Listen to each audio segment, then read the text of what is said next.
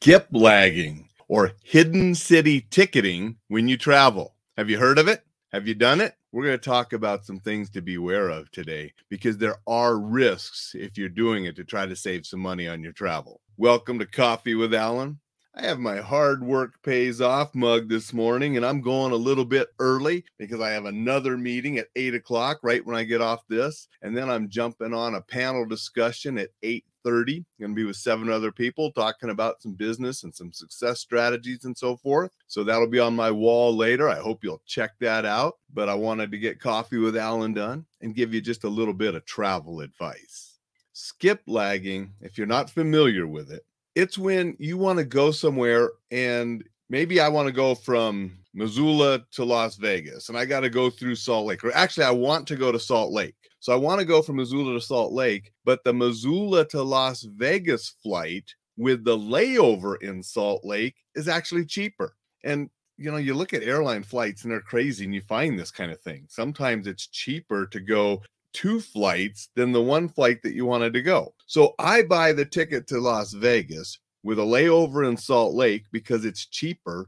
And then I just get off at Salt Lake. And I got to Salt Lake cheaper than the direct flight would have been. That is skip lagging. And there are actually websites that will help you find things to do this. Now, here are some risks. One, obviously, you can't check bags because my bag would go to Vegas if I have a carry on, better hope that I'm on the plane early enough that I get a spot for my carry on. You know, if you're one of the people at the end and they run out of room and they make you check your your bag, there your bag is going to Vegas, not to Salt Lake where you wanted to go. So you got to be careful with those things. But the big one, airlines are getting ticked off and cracking down on these. Now, it's not so much that you're saving money, which I'm sure the airlines don't like as well. But the big thing is it really screws with their scheduling and their plans and all that kind of stuff. You know, when they expect people to be on a plane and they're not on a plane and so forth. So it's not illegal. You can't be arrested for it, but it's a contractual thing. And the airlines can cancel your flights. And they recently did that to a young lady. They found out what she was doing and they canceled her tickets. And when you buy airline tickets, there's a whole bunch of fine print, and some of it says the ticket is only good from point A to point B. If you're planning to get off somewhere else, they can void that ticket on you. If you do do that,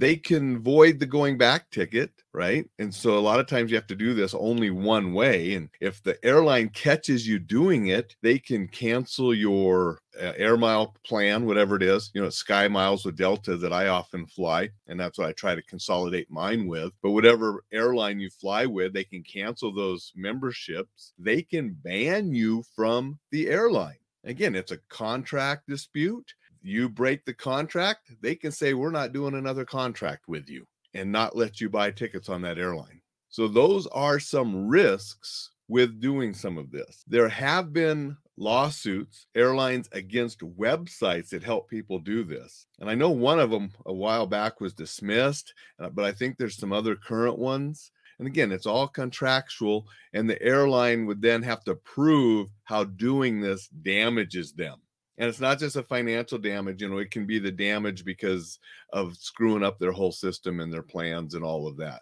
it, bottom line it has to come down to something financial for a court system to award that or possibly what they're looking for is just the courts to shut those websites and places down but those are some risks with that practice. My recommendation is look for other ways to save money and enjoy your travel. I'm definitely not going to do that with Delta and risk losing my gold membership and losing all the sky miles that I have booked and banked right now to do some trips with my family later in the future. And with Missoula, I'm limited to airlines. If Delta got mad at me and said, You're not flying Delta anymore, I would really be stuck because there's only a couple other airlines and very inconvenient to go to places I want to go to sometimes. So it's not a practice that I've done. It's not a practice I recommend but I do want you to know the risks involved if it's something that you want to try or you know you you end up doing. Doing it once, you might get away with it. You do it a whole bunch and the airline catches on, good chance you could be 86th. And that was a new word for some people. And I posted that about a bar on website a couple days ago. But they could say you're not flying with us anymore. So those are some risks. You know, they're cracking down on it some. Wanted people to know that because I want you to go out and travel and enjoy life, do it safely, and I don't want the airlines mad at you either. This might be Dixon on LinkedIn. Don't screw with the big bad corporate entities, which are the airlines.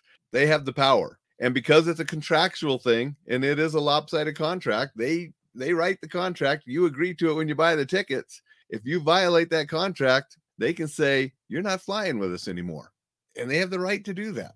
They can do that and they will. They're they're doing it. So just be careful, be cautious, you know, with you know trying to save money. Sometimes if something's too good to be true, it might might be. There's risk involved. Go out, enjoy your travel. Find other ways to save money and do it safely. I will be back tomorrow. I hope you have a marvelous Monday.